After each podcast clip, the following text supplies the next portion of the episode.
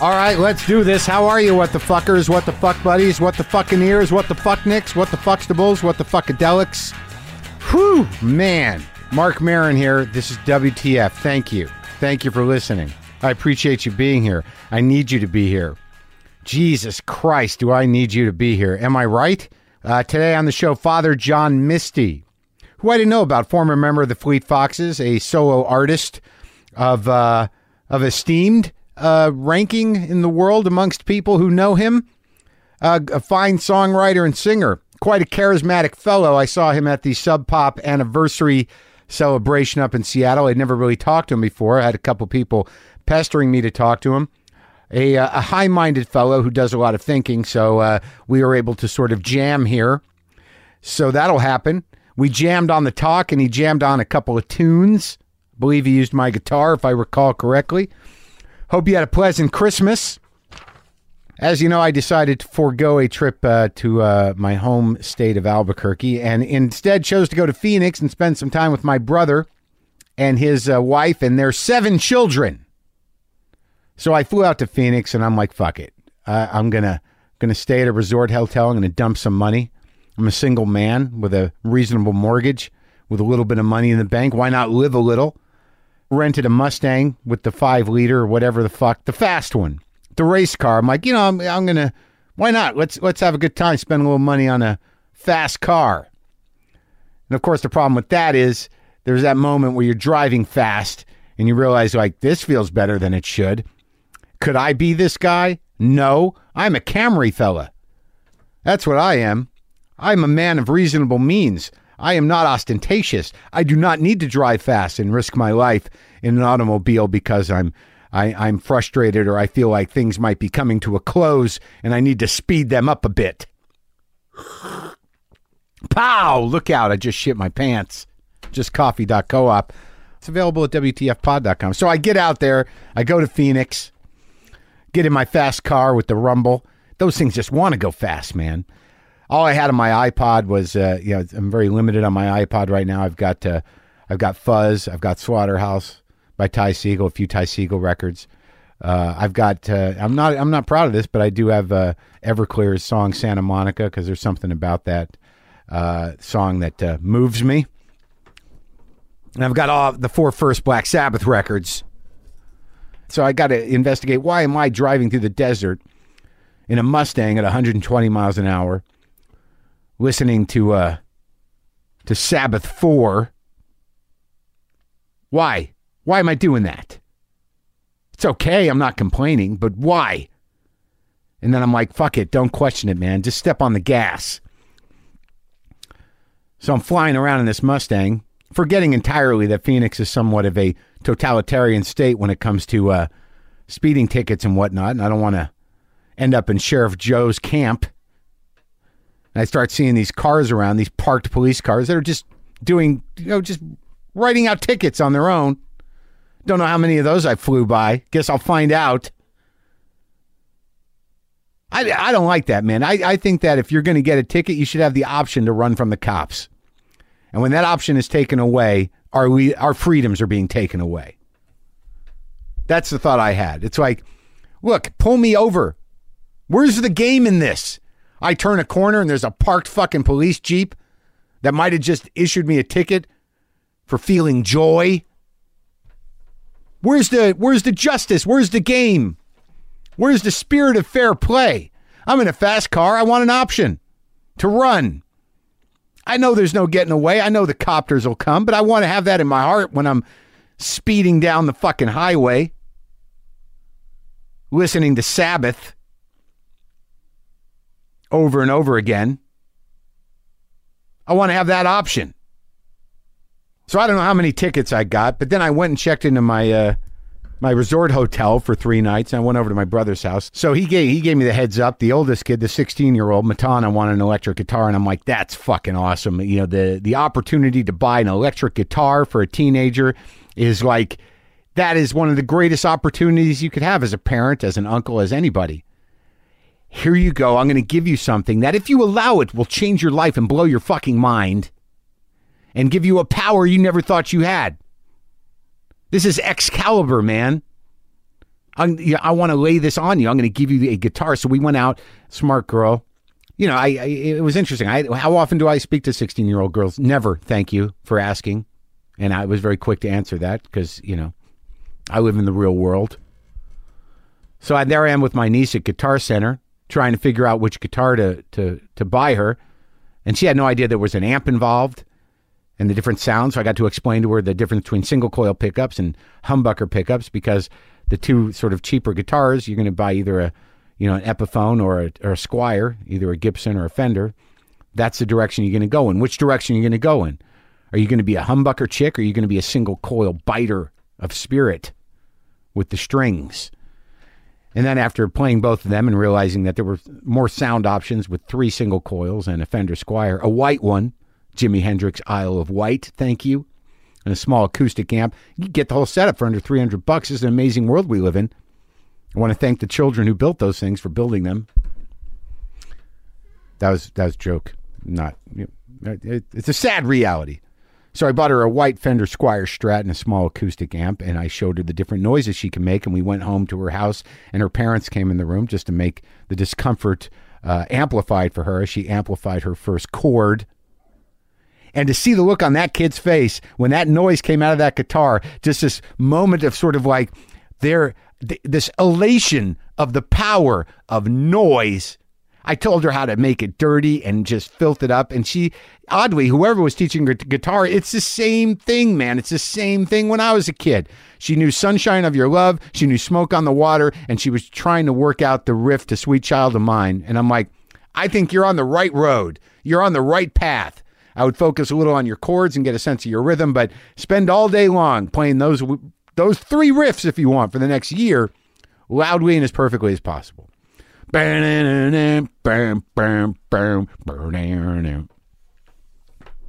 How is that still the thing? Beautiful. Thrilled to be that guy to get that girl that machinery. So, Eden the uh, the middle one, 14. What does she need? What can Uncle Marc get Eden?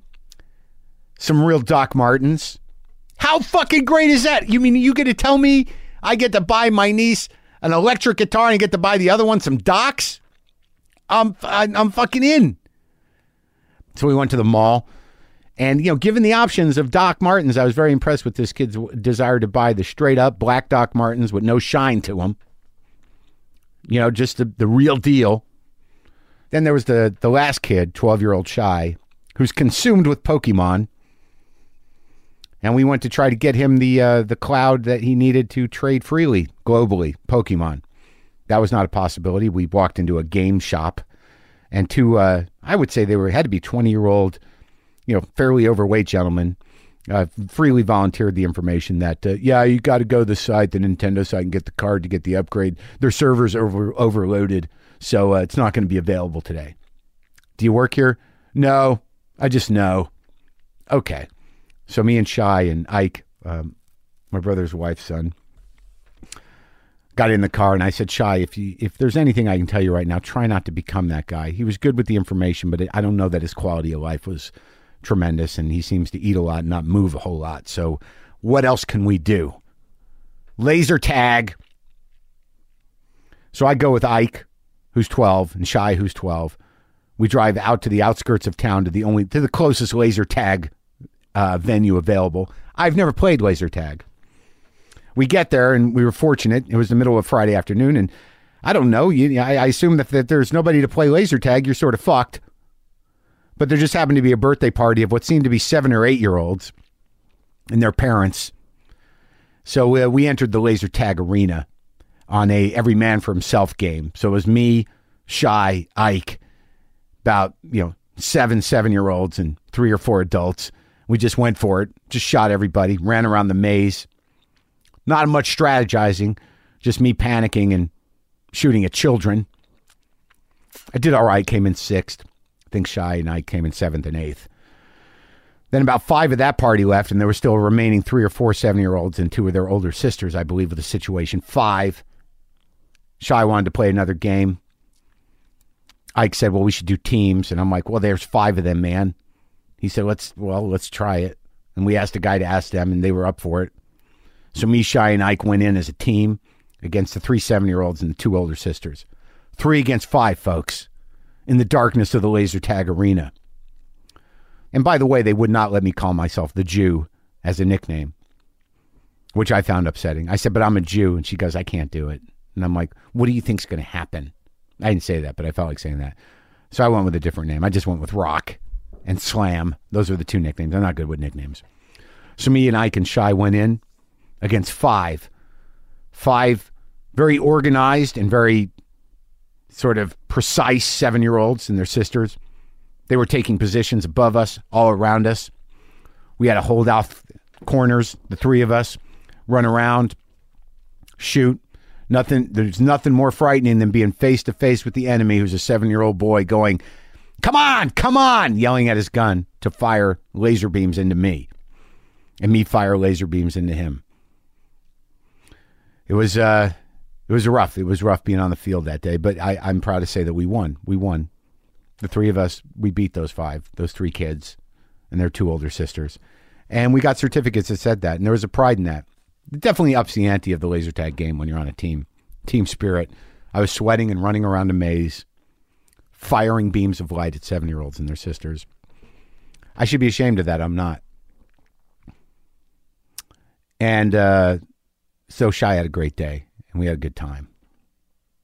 And later that night, I brought some screeners with me, and we watched a Soul Survivor about those four dudes who were on a covert operation. Mark Wahlberg and Emile Hirsch and uh, Ben, uh, what's his name, who I like, Foster, and the other guy. I don't know the other guy's name.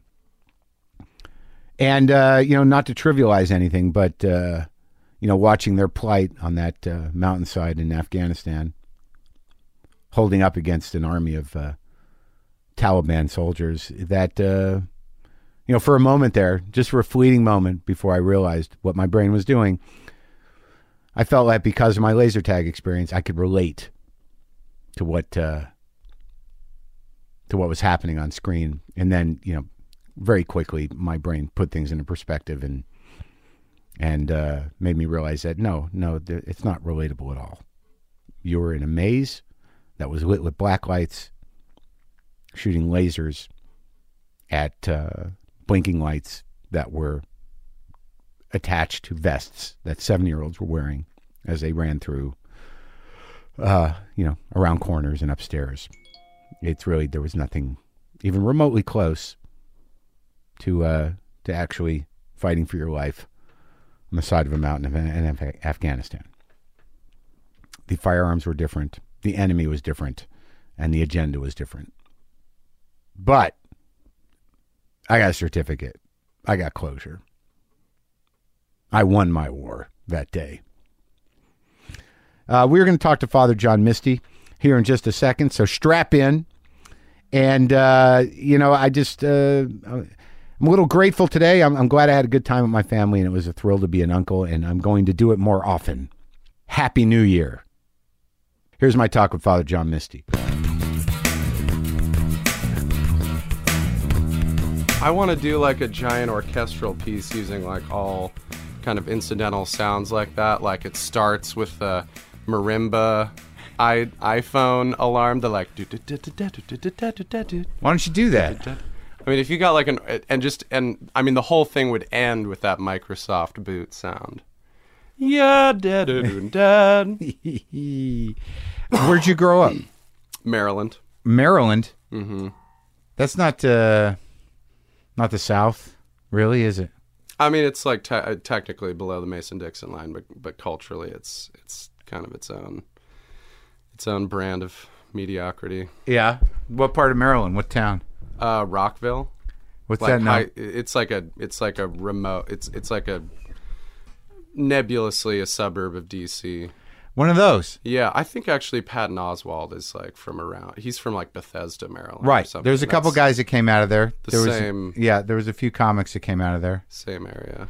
So all right, so let's go let's get into it then. How old are you, man? I mean, I don't usually ask people that, but I'm curious so I can resent your success. Thirty-two. So okay, so you're a young guy. Yeah. Yeah, you, you, this is your first wave of Yeah. the big time. Well, yeah. I mean, I, I get. I mean, I I would take some issue with the with with the term success and big time. But, Yeah? uh, yeah, yeah. I don't know. It's definitely my my first um, first time I've got.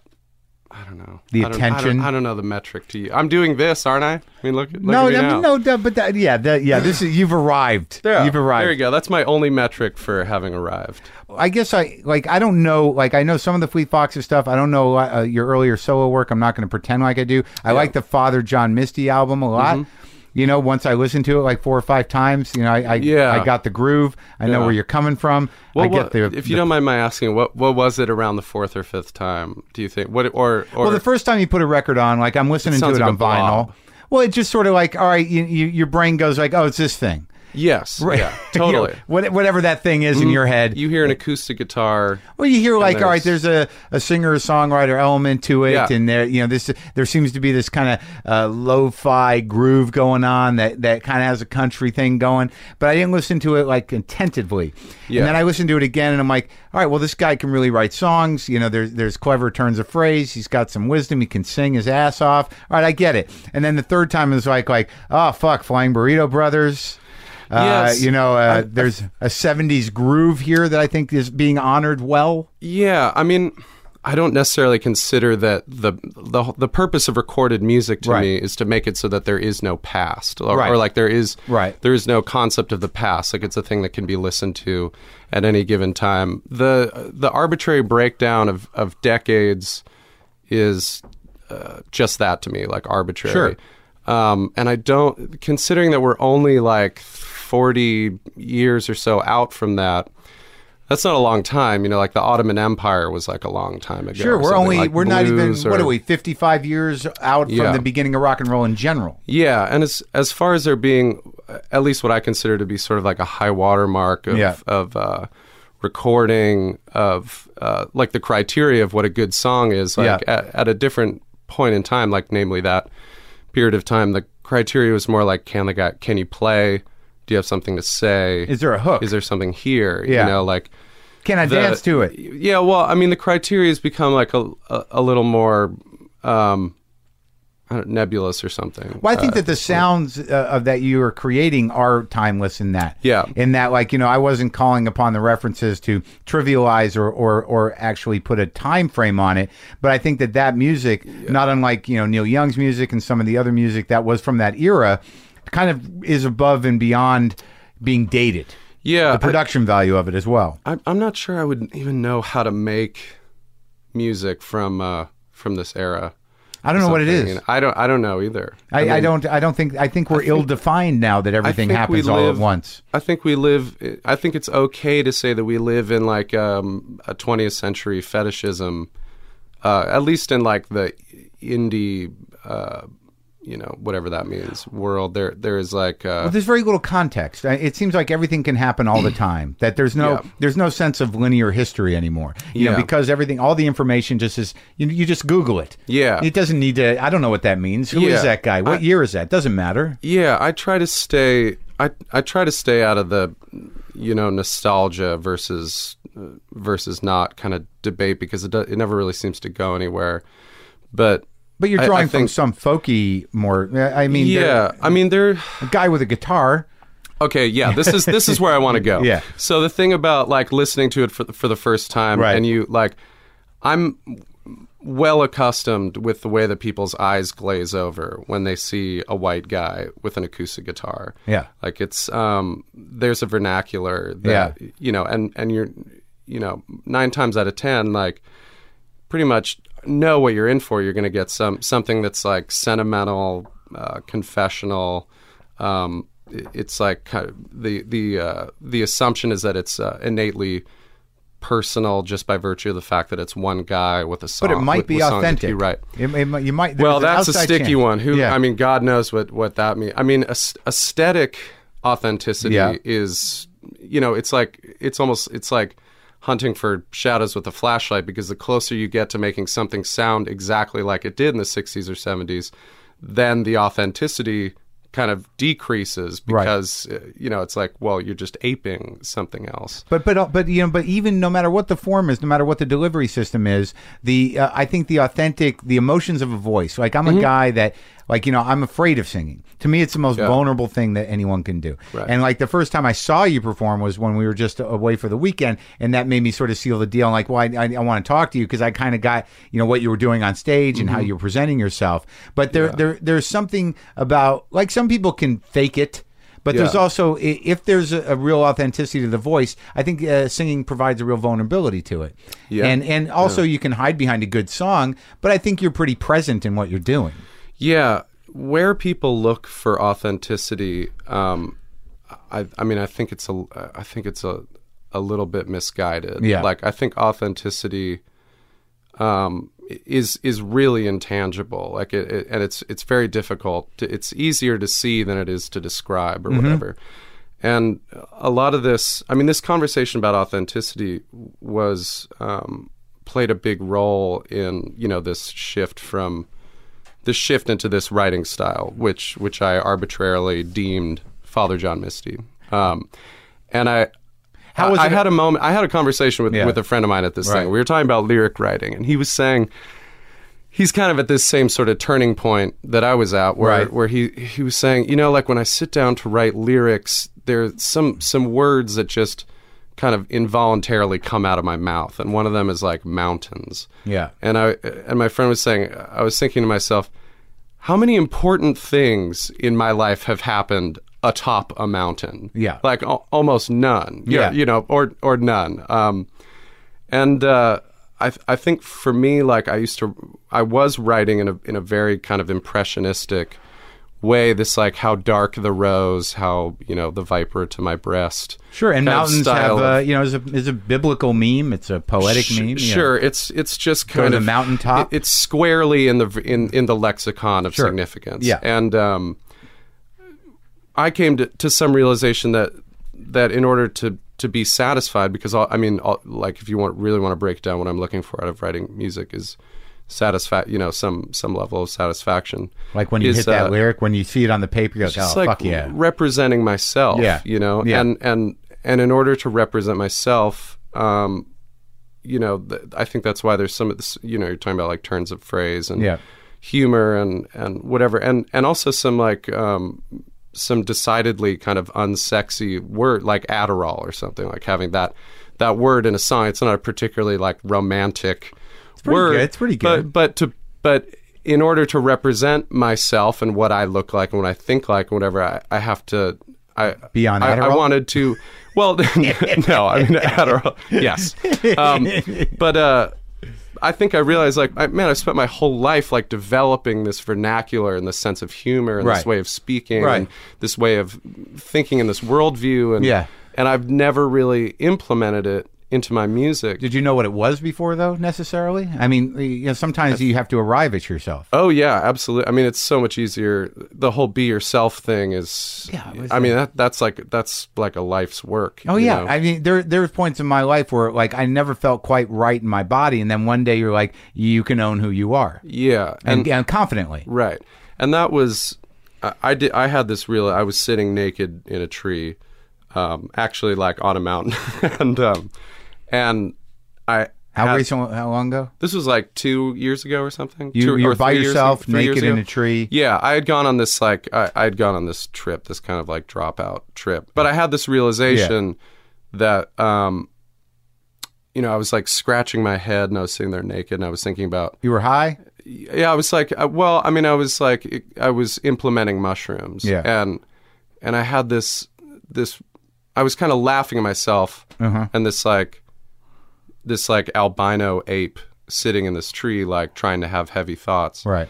And um, I had this realization that there's this thing that I can do, Yeah. and that I should that I've never done it, and that I should just do it.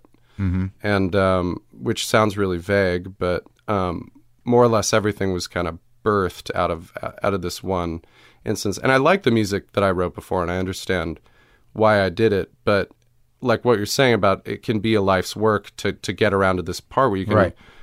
be yourself. I mean, um, you know, for I think for a lot of songwriters for a long time, the the goal is to as accurately as they can embody the songwriter archetype, you know, or like the best that I can be is as close to Neil Young as I can get. Right. And that that's kind of the the criteria for how successful I can be uh, as a songwriter or something. And that's sort of why I have that you know, there's that lyric in the album about, you know, strangling Neil Young down Yeah. on the beach and, you know, him saying Kill like, your idols. Him saying like you're going to have to kill me. And Yeah. it's just just this thing, it was like this realization where it's like um yeah, my my sensibilities are are not.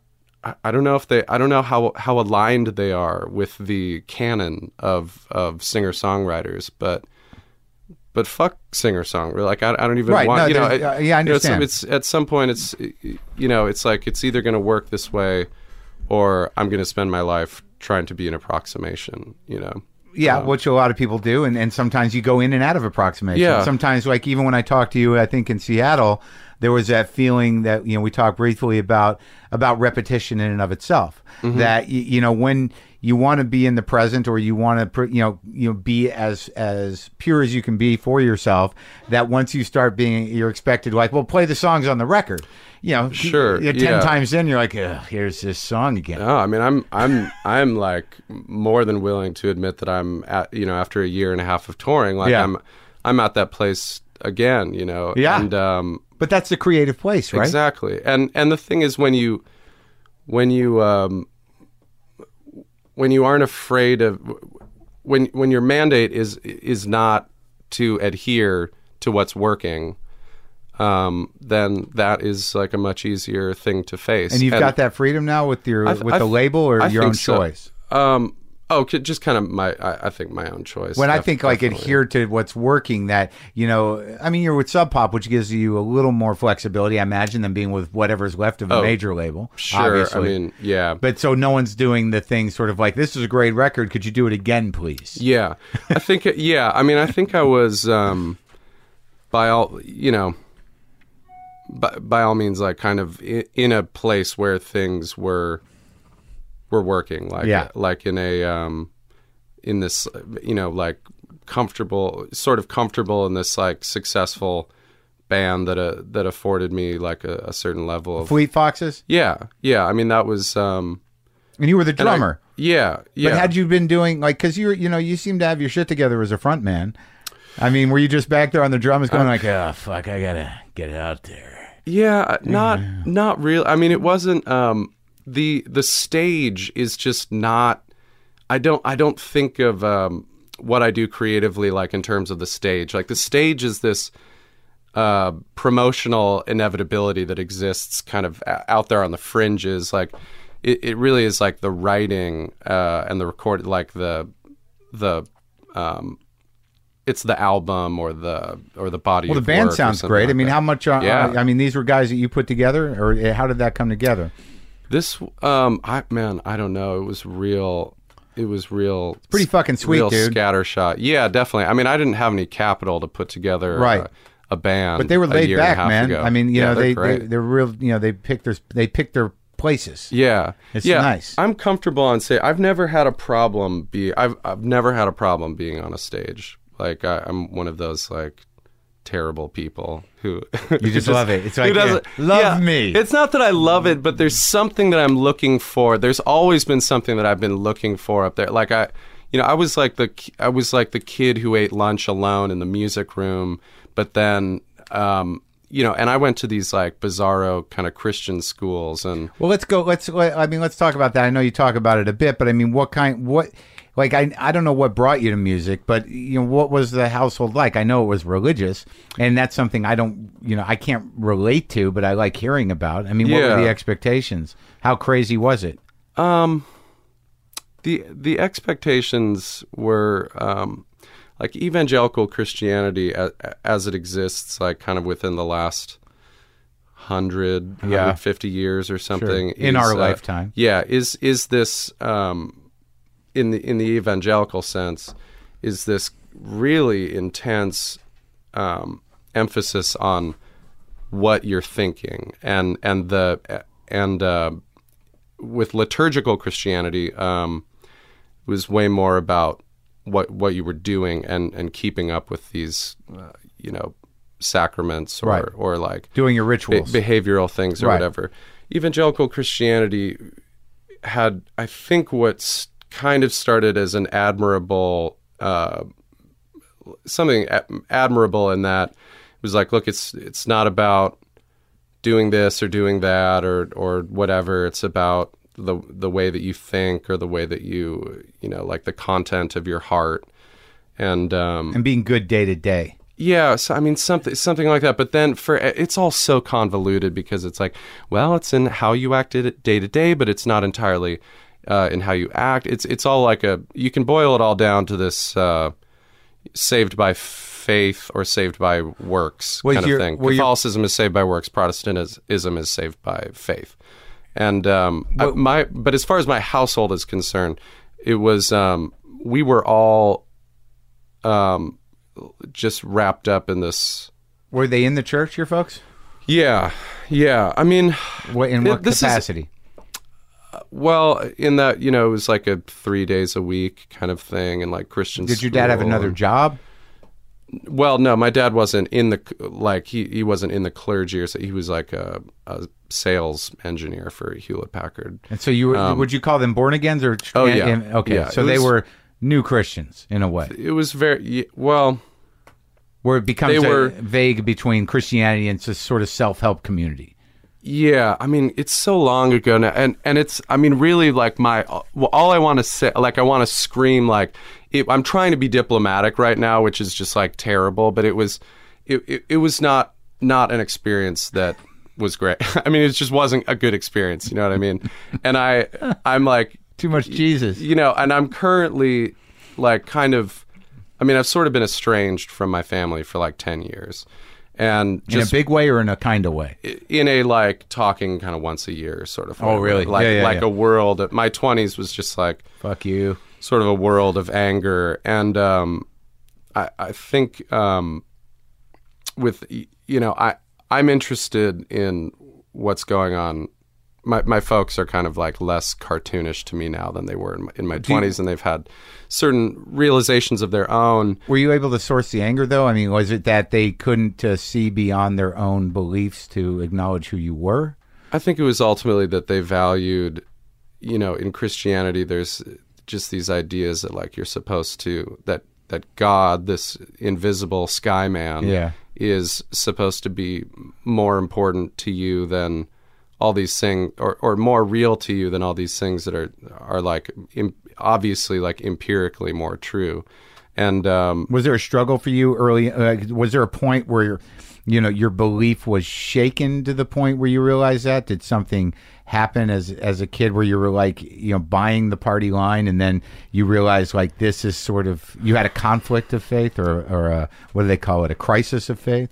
Yeah, I mean, I don't think if you're raised when when you're raised with something Yeah. from like the from the earliest memory when the earliest memories that you have, it's kind of um, the the prospect of having like a crisis of faith. I, I would see that more as some something like an adult person like making a conscious decision like after the age of accountability or something Right, like okay. making a decision Sure, for themselves right. and then having some Yeah. i mean i my uh my experience with it is still i mean i wish that i had been more of kind of like a badass or something but i Yeah. was i was um there was like a lot of anger and a lot of kind of intimidation and manipulation and um That you felt in my house Yeah. like it, and and that was um like abuse? really complicated. I mean, it it was just an angry kind of scene, and um, a lot of that was kind of fueled by um, by religion, or or by you know, religion was sort of the um, that was the don't know, the, excuse. the juice or Yeah. whatever, and um, so the anger was sort of like, why can't you be more Christian? Yeah, I, well, there's certainly some of that. Kind of some of that. You, You- know? you Um, asshole. Yeah, yeah. I mean, it was, but but the way that I look at it now Yeah. is that you had these like, five, you know, these how many people are six, you know, people in a boat. You had four Um, siblings, three yeah, siblings, I've got four, three younger siblings, brothers, um, sisters. one younger brother, two younger sisters. Are they st- Um, are they all still in? No, No, I mean good. the whole everybody's kind of.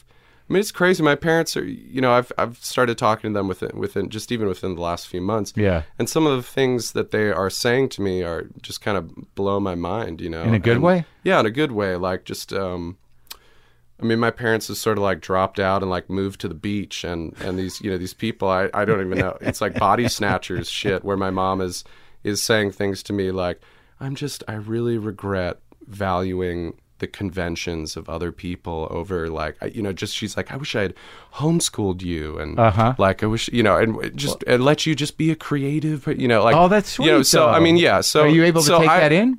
yeah, definitely. I'm. I don't. I don't want to like.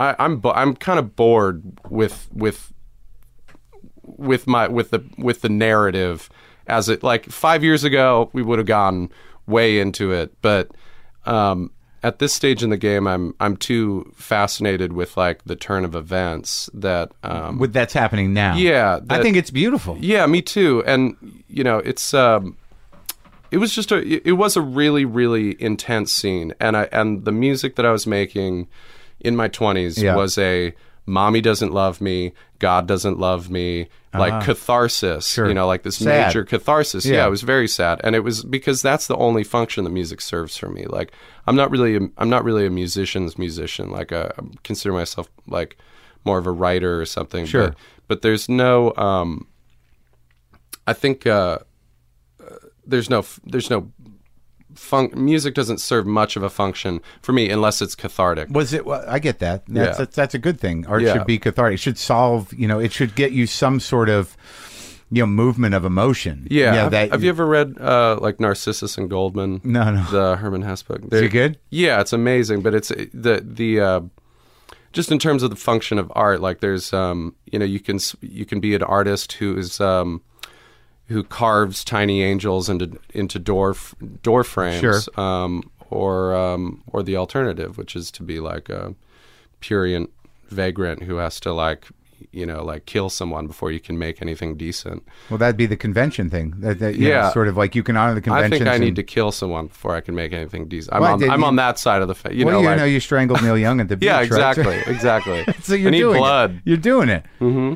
Like what's interesting to me is when you, when you speak or when you sing or whatever you put out into the world, that you obviously had people that loved it.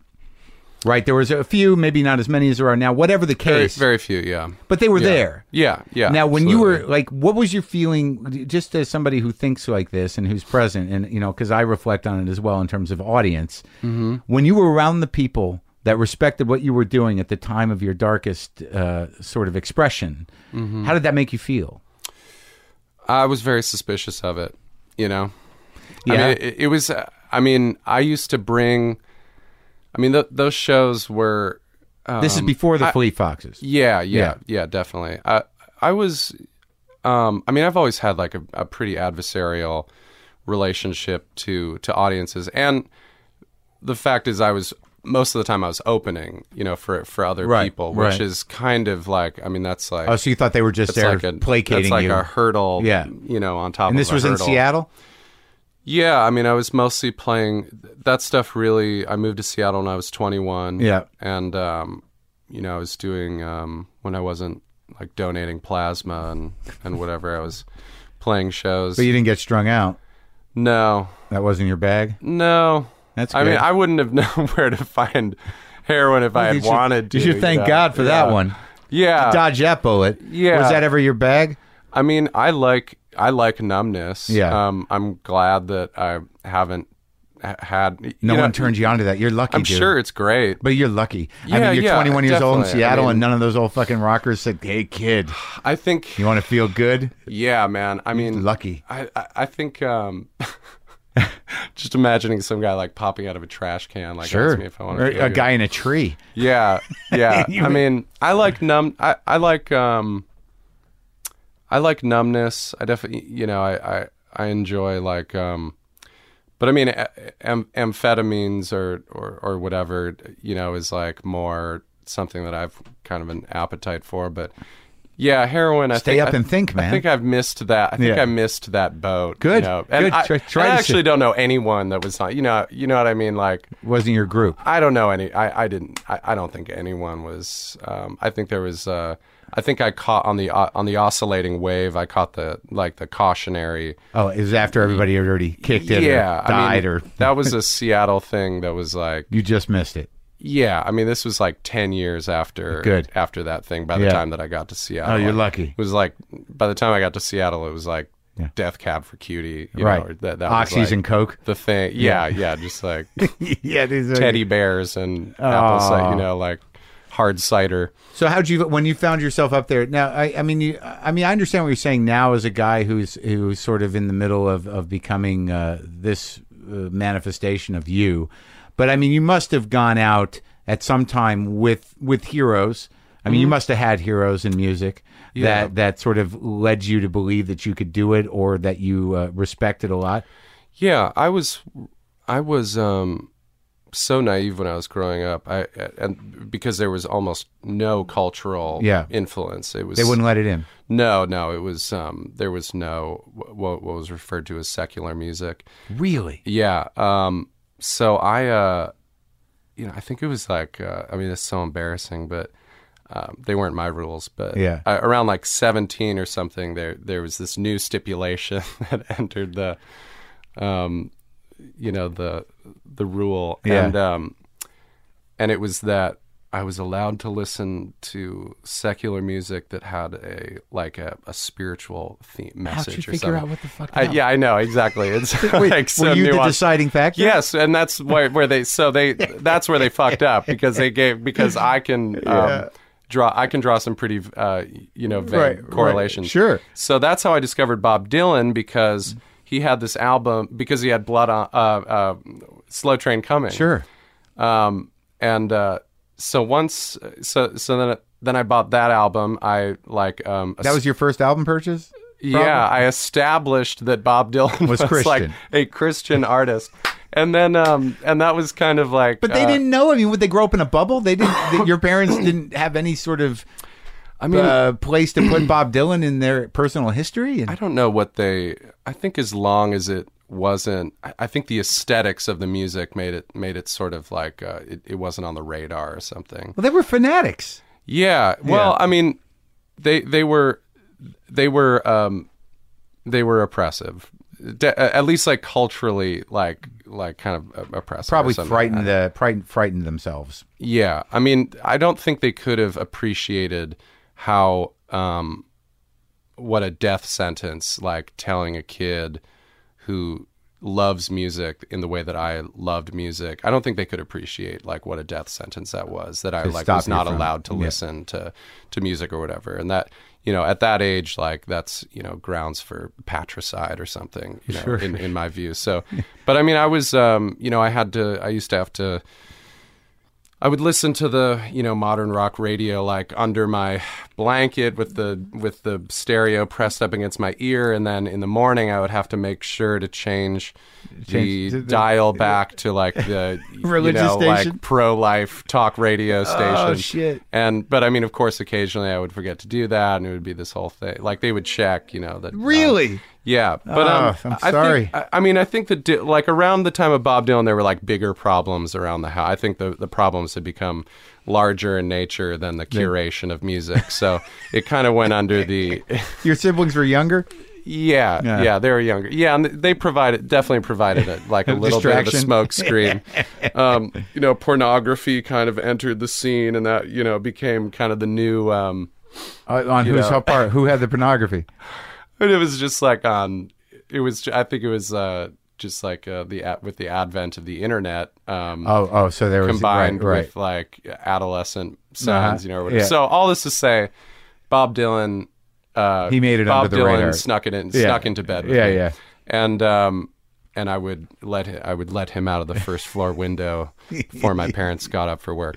And uh, so all that to say, my influence came, or or the the kind of contemporary influence was I heard um, Damien Jurado, who's like a Seattle singer songwriter, around the same time, and I was I I didn't actually realize, or, or I hadn't really put it together in my mind that this music that Bob Dylan was making was something that could still be done today. Like this this kind of, I mean, I was just obsessed with um, that you could. Uh, the, take a guitar and, and a vocal and do this thing with it. Did you like know? his language? Did you like the way? Yeah, I mean, it was it was the whole. It's pretty amazing, It was the whole it? thing. Yeah, like it- like sometimes you listen to Dylan, you're like, holy fuck. I don't know what it is. I mean, I know it's so. It's like everybody, everybody's got that point of reference, or or I mean, any anybody who d- kind of does vaguely what I do has that point of reference. Well, a lot of people who know? don't do I it either are, are stunned. I mean, it's, Yeah. it's it's one of those things that really can't be hackneyed because you know every time you go back to it, you're still like, how, Yeah. who, how was this delivered to this guy? And that's an interesting point in, in in that I think when you when you first hear Bob Dylan, Yeah. you associate why he's great or, or you attribute why he's great to the sound that's coming out.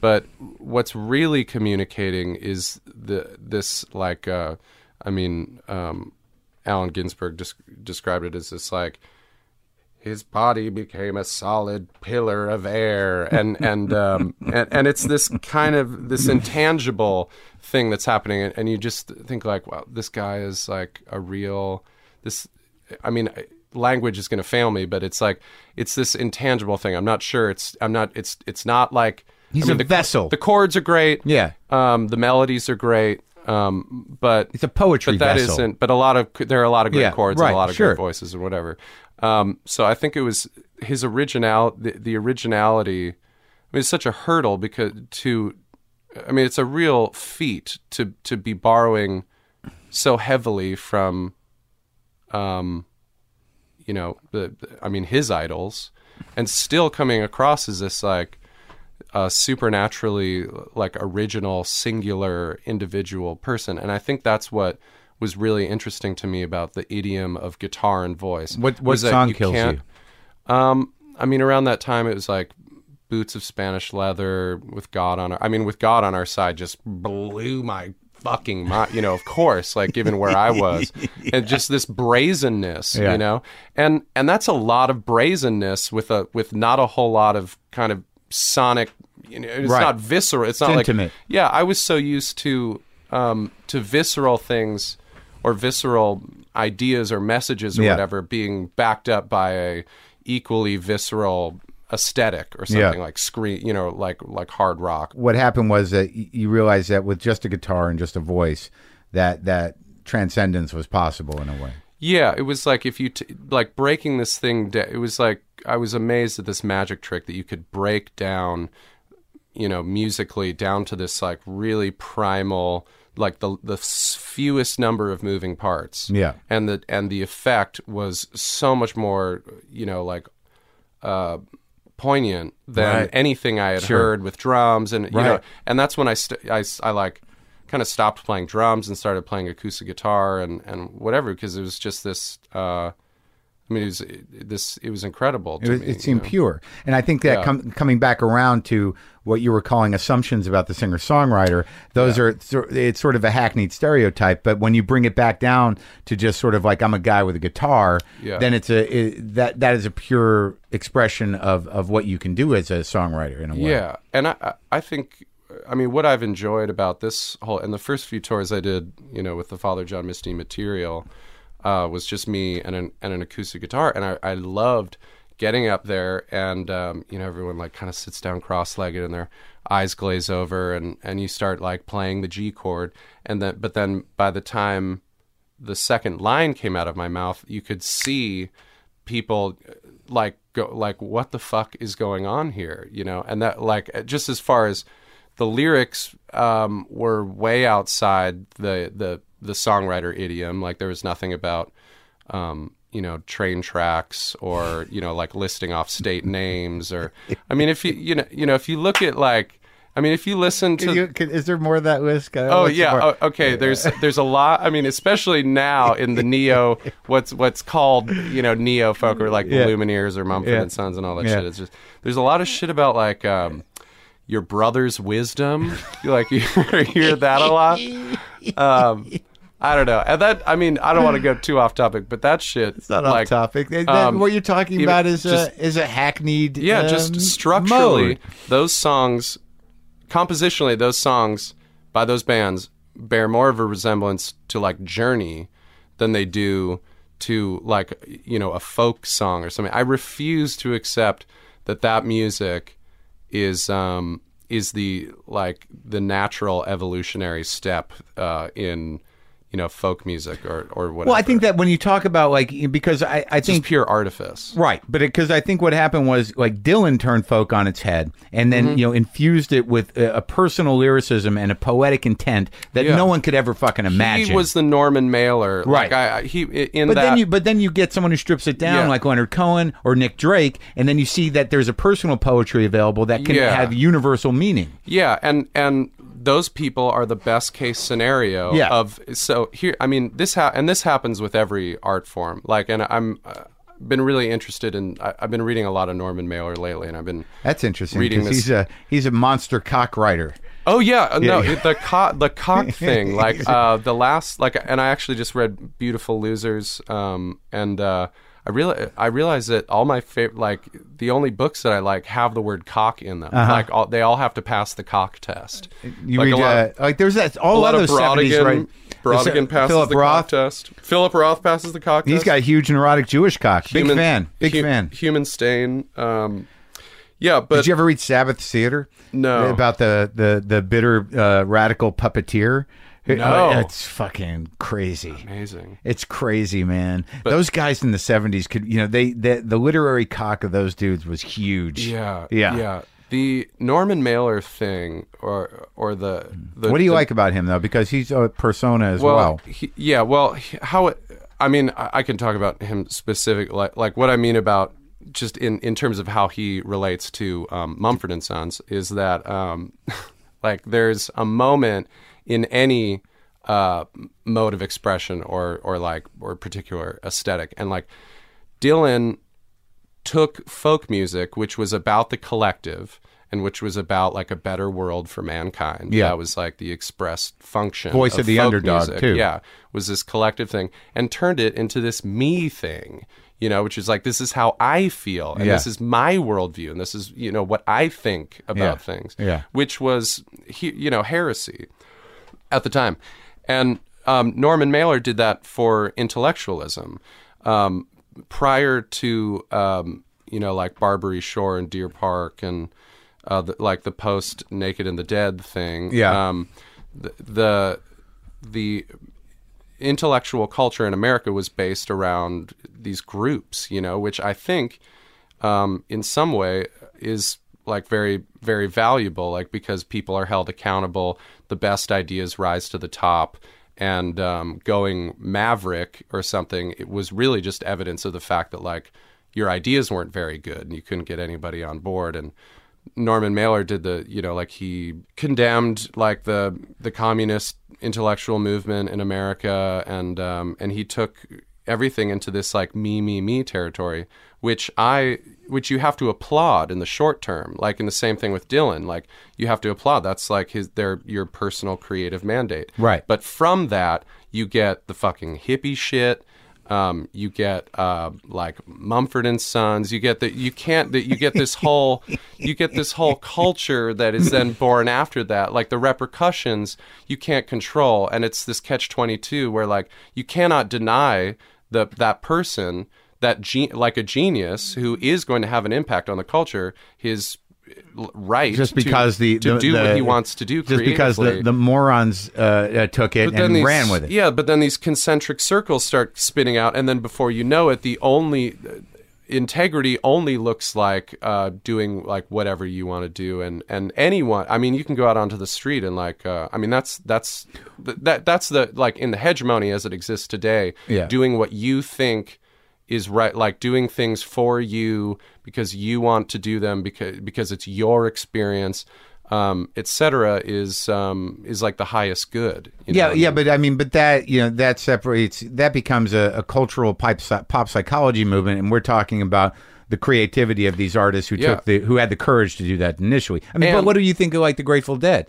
Um i mean i love the grateful Of course, you got Yeah, to, right? yeah. I mean, and I also think- the hippie thing was also uh, uh, the wave crashing of the beatnik thing, and also you know I think Dylan took a lot of the beatnik thing and ran with that. yeah when when geniuses Yeah. do their own thing, it's fucking great. the rare, the, but yeah. not everybody Is can do that That's to right. that effect. Of you course know? not. And and and you know, like the geniuses are doing things because they want to do them, and the non-geniuses are doing them because that genius did it. That's right. And geniuses do them because they, usually they don't have a choice. yeah, That they're compelled. Yeah, because they're bored. They're Right, they're yeah. because they're under uh, they're underwhelmed by by things going on around them, and uh, and that the ability to kind of be on the cusp of that, you you have to be like pretty prescient. You have It to, sounds like though to me that like you know even in, in talking to you briefly at the Sub Pop thing that at some point you had uh, you know a fairly tangible personal fucking like m- mind blow up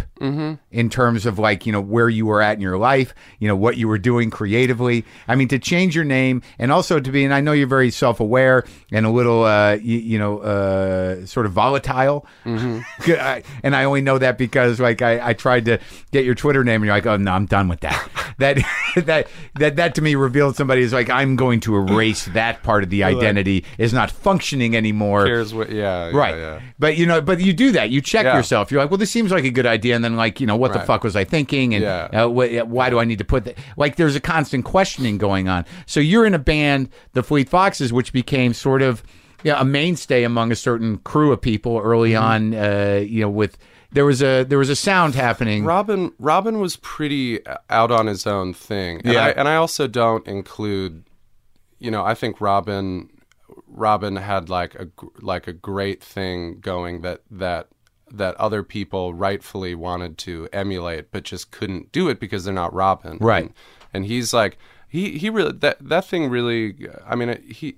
That thing really kind of came out of nowhere, I think. How did you get aligned with that though? You were doing your sad music and and fighting your parents and God, and well, I joined Fleet Foxes when I was nine, and uh, yeah, um, I mean that was um, I got involved because uh, their it didn't work out with their original drummer, and I um, can sing and can play drums and had a beard. And uh, was like more, more or less like Yeah. genetically engineered to Yeah. be in that band Yeah. and um, like you know, I was working construction at the time, and I think it was it was kind of the first. Um, yeah, I, I don't know. I, I was I was pretty I was pretty beat down around that time, and, and I'm afforded the luxury of uh, parsing, you know, like like the like the type of things we're talking about as far as um, creativity and and, and down how? integrity, and just by working construction. what what other jobs did you have? I mean, Um, like, a dishwash. I mean, dishwasher. Uh, Musician jobs. Plasma. oh, yeah. Um, working in a bakery. That must have been nice. The store for a bakery's couple- nice. I loved the bakery. Yeah, and I used to like record in there and st- I mean, You you play music in the bakery after hours kind of deal. well, I'd have to be there at like four thirty, so I would go. I would, you know, like drink until two, and then like take the bus over and and like record for a couple hours, and then start working. working the dough. Yeah, Were you doing the- were you working the dough? Figuratively and literally. No, but that's Yeah. a, a bit like I like food work, don't you? then- yeah, sure. Um, Put your hands Yeah, in the no. I, I I love um, anything that anything where there where you can see the uh, where where there's like a an obvious kind of cause and effect. Love it. to your job. I, Look at- I can I look at my muffins. Those are the kind of jobs I can do, which is why dishwashing is my favorite job. Yeah. and um, They're clean. yeah. Look, it was dirty, now it's clean. I'm the best, and I get that feeling even when I'm just putting stuff in a washing machine. Yeah. Like when I take stuff out of a washer, I'm like, look what I did. Yeah, I Yeah. but I can't work towards some greater like um It has to be immediate. goal or Yeah, something. Yeah. Um but uh yeah, so anyway, uh, all to say that like my concerns were like far less ephemeral around that time and I was just like, yes, please, anything other than Yeah. this, dear God. Where's the drum set Yeah. Yeah. And um and I also really liked the band and the dudes were friends of mine. And so it was like a no-brainer. But um I do think that I overestimated my interest in being like a, a drummer in a band, you know. And Because you were actually a, a, a, a singer. You were a guy who wrote his own stuff and Yeah. sat there with a guitar and sang. yeah, and I thought I th- you know, my um I thought, well this is great. Like I can do this and then I can make my own music that no one likes um in my spare time. Yeah. but um, you know, there's uh, I, I think after after a year or so of that, I started to realize that um, that I was a total narcissist, and that I'm really only interested in. Um, I mean, nar- not necessarily technically a narcissist, but but Self-centered. But the the only thing I, I was having this conversation with someone the other night about like the you know the how uh, taboo the word selfish is, but um, And, I and uh, I- I- narcissist is also overused. Yeah, narcissism is when there's narcissism and then there's solip, solipsism. Well, narcissism I think really- solipsist. I don't know. Pathological narcissism is frightening. Yeah. Know, being narcissistic is usually just being self-centered. Yeah, yeah. Um, but uh, I, uh, I I just realized that um, I have to be working uh, for for my own. Uh, I, I don't, I don't Vision. know. Like, just I'm a shitty band member. I'm just Yeah. not a good band member. Yeah. You know, I'm like better at being. I was like better at better at. I was less shitty at being like, you know, my own my own thing. Well, how did that um, manifest itself? Being oh, a shitty just band all member? that, just like grumpiness, throwing you know. drumsticks. Yeah, I mean, no, I, I, I was, I, I wasn't a total tyrant, but I was just like really unhappy, you know, and and I, And did you bring and I- everyone else down? I mean, I think we were all bringing one another down. Yeah. I, I don't think, I, I think it would have been difficult to parse where the um, Jacob's ladder of bringing down like The band? began and ended. Yeah, Are you guys friends now? yeah, yeah, Definitely. Oh yeah. yeah. So whatever Um, happened was it worked out? Yeah, I mean, I, th- I think, yeah, I mean, it's fine. You know, like it's it's it's it's music. Um, Did the time in that band influence you in a positive way, though? I mean, in the big picture. I think it helped clarify certain certain things for me. Um, the the whole the whole meltdown thing was was very much based in um, the fact that I had pretty much spent the last twelve years like obsessing over Josh Tillman, the songwriter, the singer songwriter, and and failing to recognize that I was anything outside of like that my value or that my self worth was um, entirely tethered to my success or lack thereof um, as a as a songwriter or or as a you know musician or something. It was this. Um, I was really afraid to. I think very really afraid to face myself, um, and and what I actually was for a long time. I just wanted to be this other thing, and I was like, if I can just be this other thing, and um, But this one you were a drummer, so uh, you- no, this is like you know at starting After. starting at age Oh, okay. twenty, you know, Okay. something like. yeah. I mean, I spent my twenty second birthday under under a blanket, like crying because Brian Wilson had made Pet Sounds when he was twenty two, and um, So you had you were hard on just yourself, this like obsession, you right? know. Why Um, haven't I done my was like- masterpiece? Yeah, it was it was just you know in rock. I mean, even by the time I joined Fleet Foxes, I was like 150 in rock years. You know, like I was like 27 or 28 or something. So you thought your was whole like- it was, all like getting game over. You yeah. thought it was all getting away from you. Yeah, I mean, I just thought it was. Um, I mean, it wasn't that I was a. F- it wasn't so much a, this this. It wasn't so much that I'd failed. It was that my failure meant that I was worthless, you know, or something. Well, there becomes like as an artist. there is a distinction. Well, yeah, know? but as an artist, uh, uh, you know, who there are there are certain people you use as a barometer for your success, and you know, if you Yeah. respect geniuses and you respect, you know, masterpieces, there's that part of you. But but the sad part, it's one thing because you were doing the work, but there's also the other part of not just achieving what you want to as a person, but that realization that when you live in Seattle or you're in a band long enough, you see the dudes who are 45 Yeah. and did not make the cut and are still out there trying to do it, Yeah. and then that part of you that thinks like, I can't be that guy.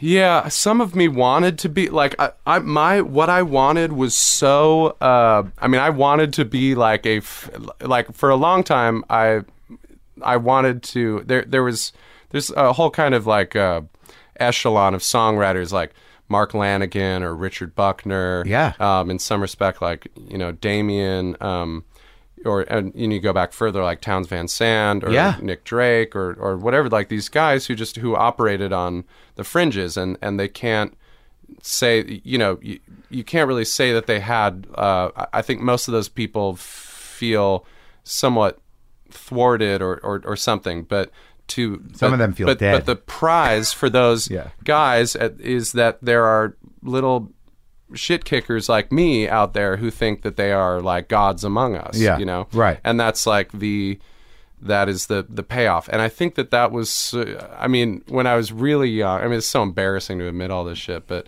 you know, like when when I was um in my like early 20s like that was the height that was like the height of what you um what what I could be and I think that that was the you know the beginning of to be an on the fringes genius, you know, Yeah. respected by the few, but, but, appreciated but was, by history. But that's not me, man. Right. Like the, and and I Well, think and I think that that was sort of the yeah exactly. And I think that that was sort of part of the real and part of the strangling Neil Young shit or whatever is just this like um I I I don't I don't know if I'm that guy and I don't uh, and I don't uh a p- part of it is just outgrowing your uh the appetites of your youth or something. But also, but also, it has to do with what we were talking about before. You can't manufacture that guy. No. like you're gonna see. I think what you're saying. well, saying. and I wasn't trying to manufacture it, but I, but I, but I do see this, but I did see this thing in me where it's like, at best, because I didn't have to try very hard to manufacture. My my sensibilities and everything were were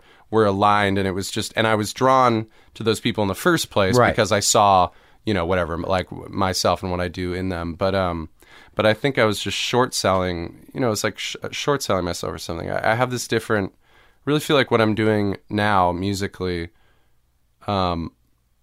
you know, when I played the this record for people for the first time, Yeah. people who have heard all, you know, 25 of my J. Tillman albums, Yeah. um, the the thing that everybody kept saying was like, "This sounds like you," Right. you know, Right. and that was, um, I I want I really wanted people to hear my doom and gloom music or or or my like, you know, this, I mean, this music that I was making and say like this is it sounds like you you tortured Yeah, yeah, yeah. brilliant Right. you know like Right. uh drunken wizard um The and, uh, affectation. yeah Yeah. but but it's this self curation that Right. that had to go and and that's what a lot of what this was about so I, I mean I had this this this realization was like Josh Tillman is not did not come out of the womb like a song like a singer songwriter. There is a man here. Yeah. And um that that person has to be reckoned with and and that was part of the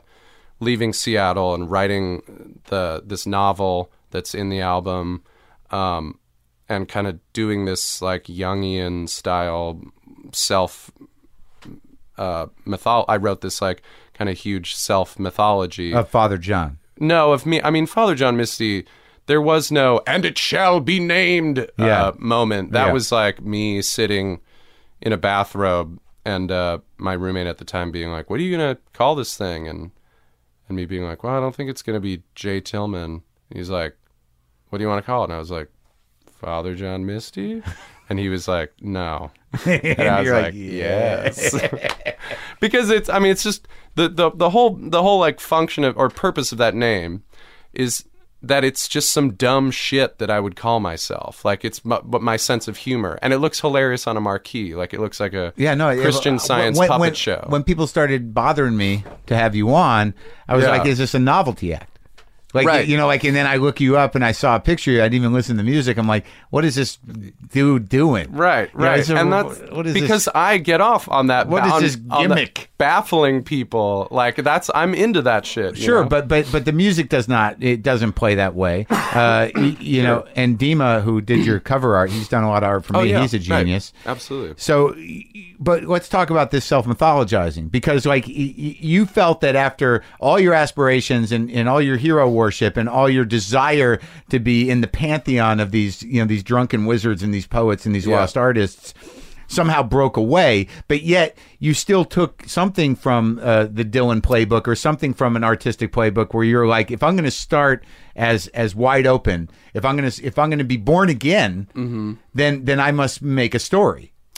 Well, the book that's at it's in that's that's in the it, th- this was not related to when I wrote that I had no plans of none of these songs were written. Right. I had no plans of doing this thing. The thought of picking up an acoustic guitar uh, like made me nauseous Yeah. and uh, at the time and um the idea and and when I say self mythology, anytime you truncate your life story uh, or, or cure and curate it, and Right. and if you you know if you read it, it's it's it's funny, it's deeply absurd, it's like highly fictionalized, um, it's just pure liberty.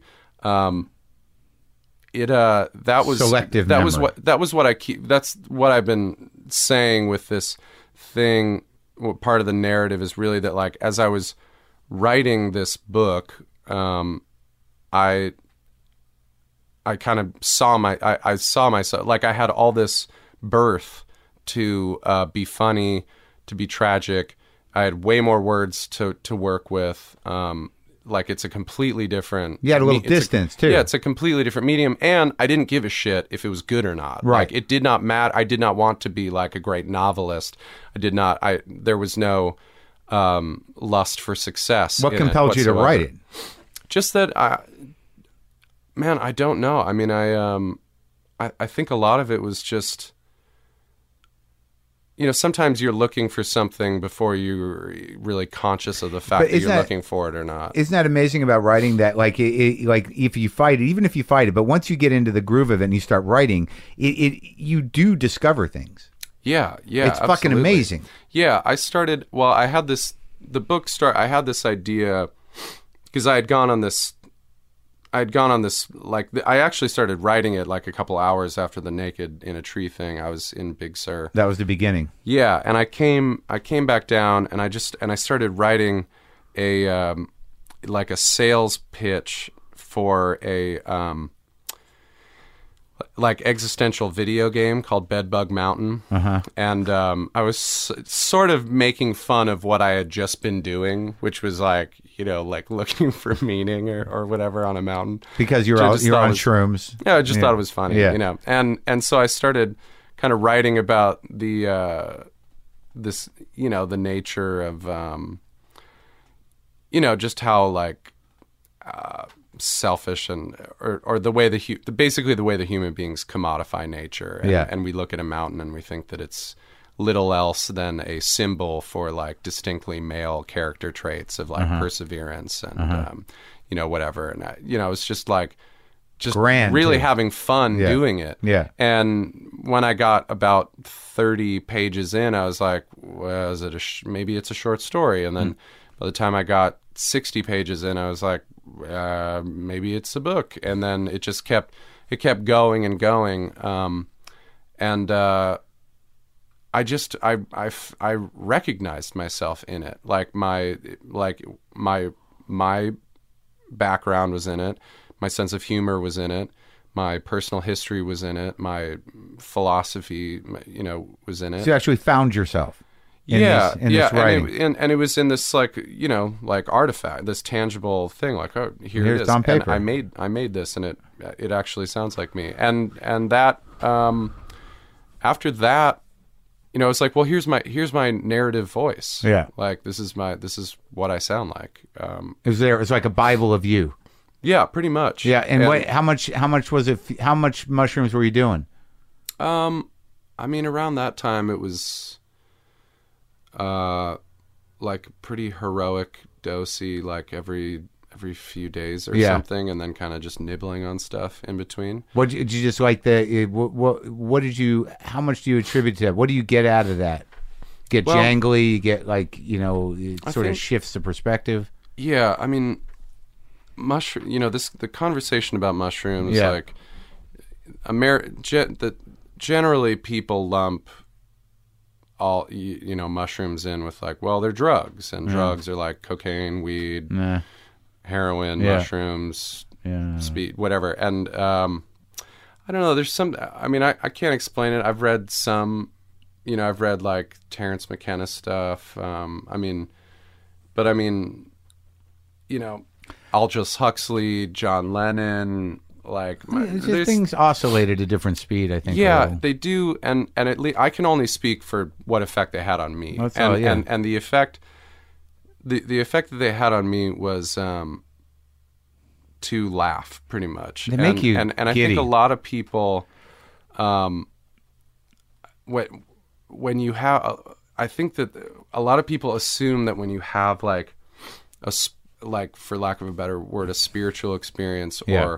a moment of insight or something, the appropriate response is this kind of sober, uh, you know, moment of like solemnity or something. And I think And for me, mushrooms was like this reinforcement realization of the fact that I have always like laughed in the face of like, you know, that my sen- the I, I was I grew up around these like big, heavy, important ideas that were supposed to inspire awe and devotion and uh, obedience and and whatever. And my my instinct around those things was always like satire and laughter and you know mischief and and to undermine it and and and and whatever and mushrooms um you know it's like i would was laughing at myself you know it's just like laughing and you needed the to. absurdity yeah. Yeah. i very much needed that at that time i i think that they're like i, I find them very instructful Did you And- find that like because you seem like a guy that like y- y- y- if you let your head get away with you, you, you know you might get you know self important, yeah i mean i've been accused of that and I imagine Yeah. that that like mushrooms at the right time probably took a big burden off your back and enables you to not take yourself so fucking seriously. Yeah, I think that that was. Um, I think that it, it was like a little nudge in the direction of. Um, you've been looking over here Yeah. for purpose and inspiration for a really long time.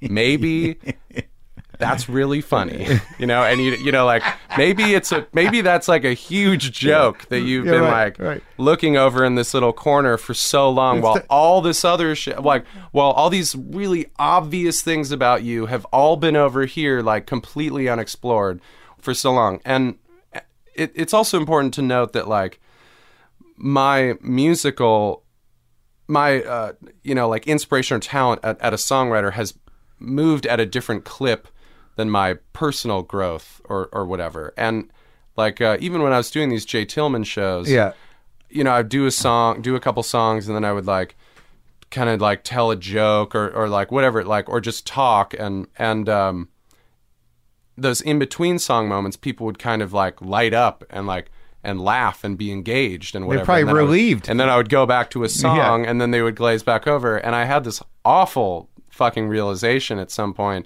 that I was better at the in, in between song stuff than I was at the song stuff itself. And it was, I mean, that was brutal. It was like, what do I do with this information? Like, I, I'm not uh, like a, a comic by trade or, or whatever. Or like, what, what, I still want to sing. I still want to, But I'm, a yeah, but- I'm a journeyman. Right, but it seems to me that like ultimately what you're talking about is you'd gotten into this groove where you're taking yourself, you know, pretty fucking seriously, and there was an effect that you were trying to get with your art and with your expression, and and that became heavy, and you know, honoring that thing was draining you.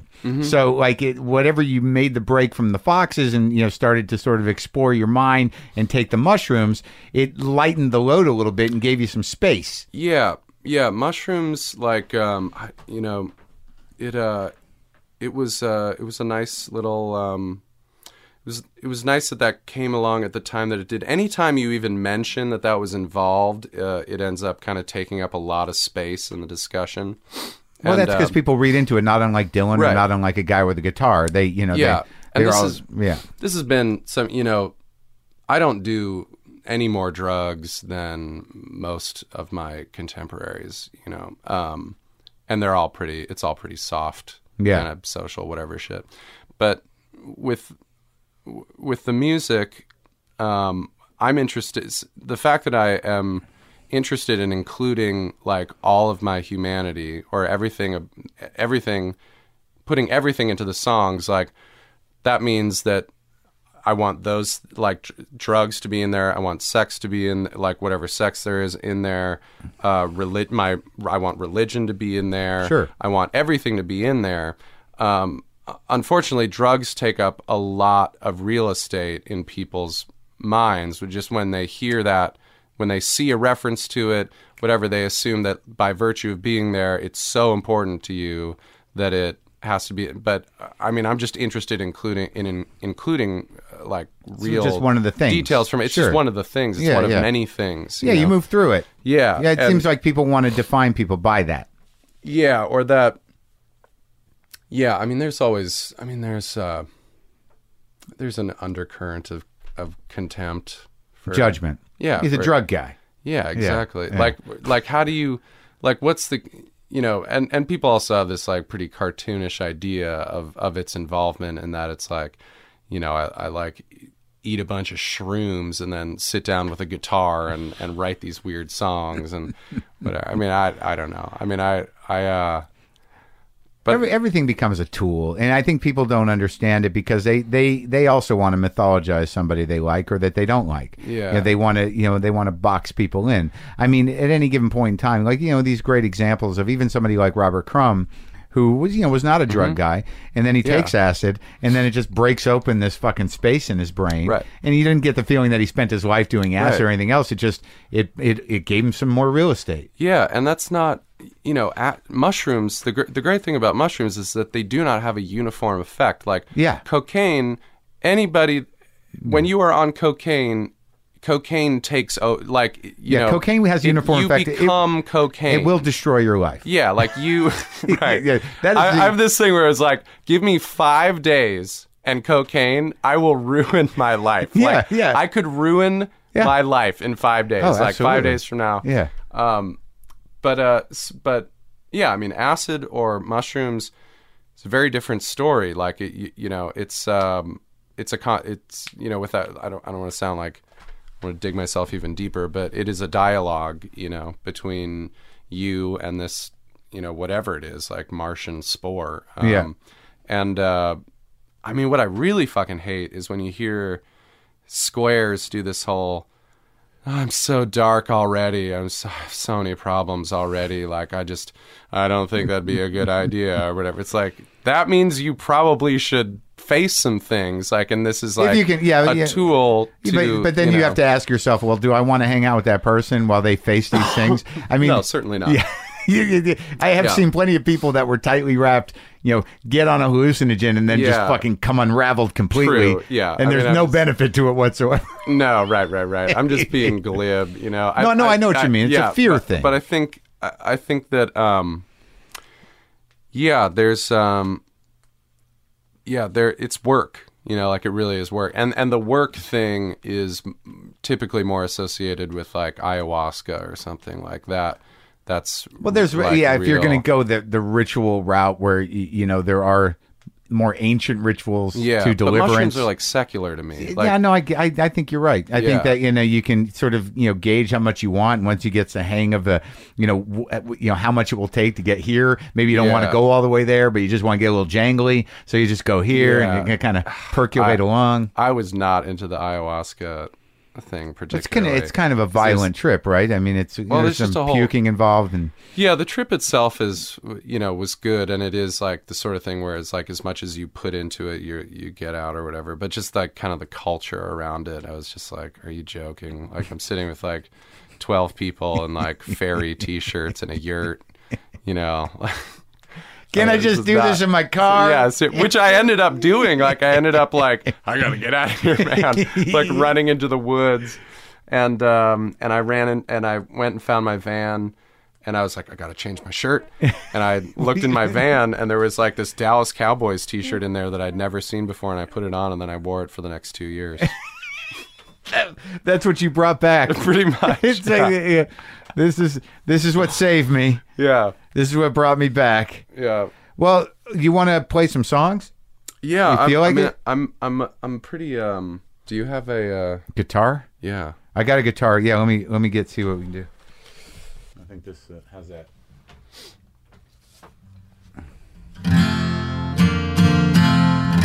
Perfect. All right.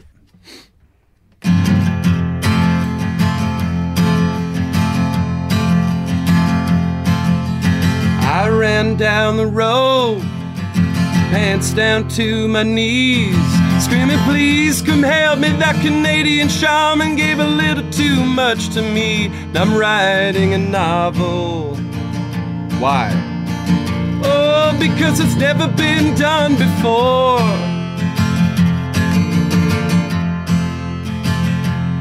Well, the first house that I saw, I wrote a house up on the door.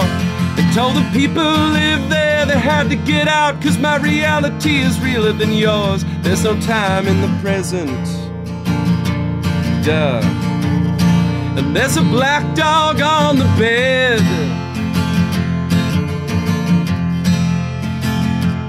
So I went to the backyard naturally to burn my only clothes. And the dog ran out and said, You can't turn nothing into nothingness with me no more. Well, I'm no doctor. But that my monkey might be right. Yeah, and if he is, I'll be walking in my whole life.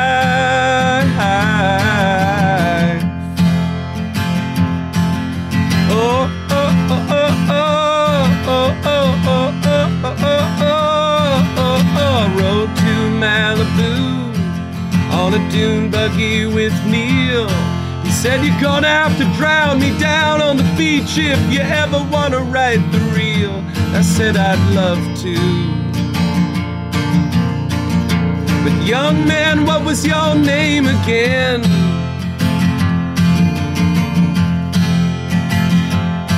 Now everywhere I go in West Hollywood is filled with people pretending they don't see the actress and the actress wishing that they could. We could do ayahuasca. Oh, baby, if I wasn't holding all these drinks.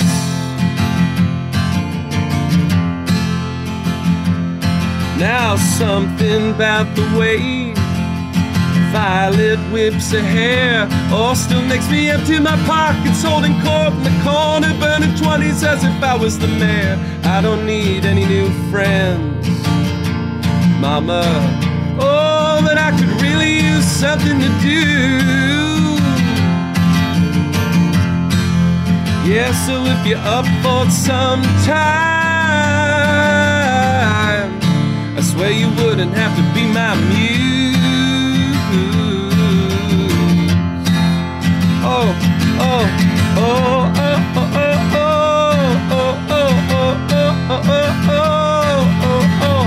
Heidegger and Sartre, drinking poppy tea. Christ, I could have sworn last night I passed out in my van. Now these guys are pouring one for me. I never leave the canyon. Cause I'm surrounded on all sides. Yeah, but people writing novels and living on amusement rides. Yeah, but people writing novels and living lives that look like mine.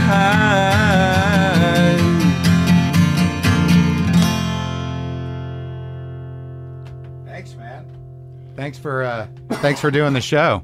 Hell yeah.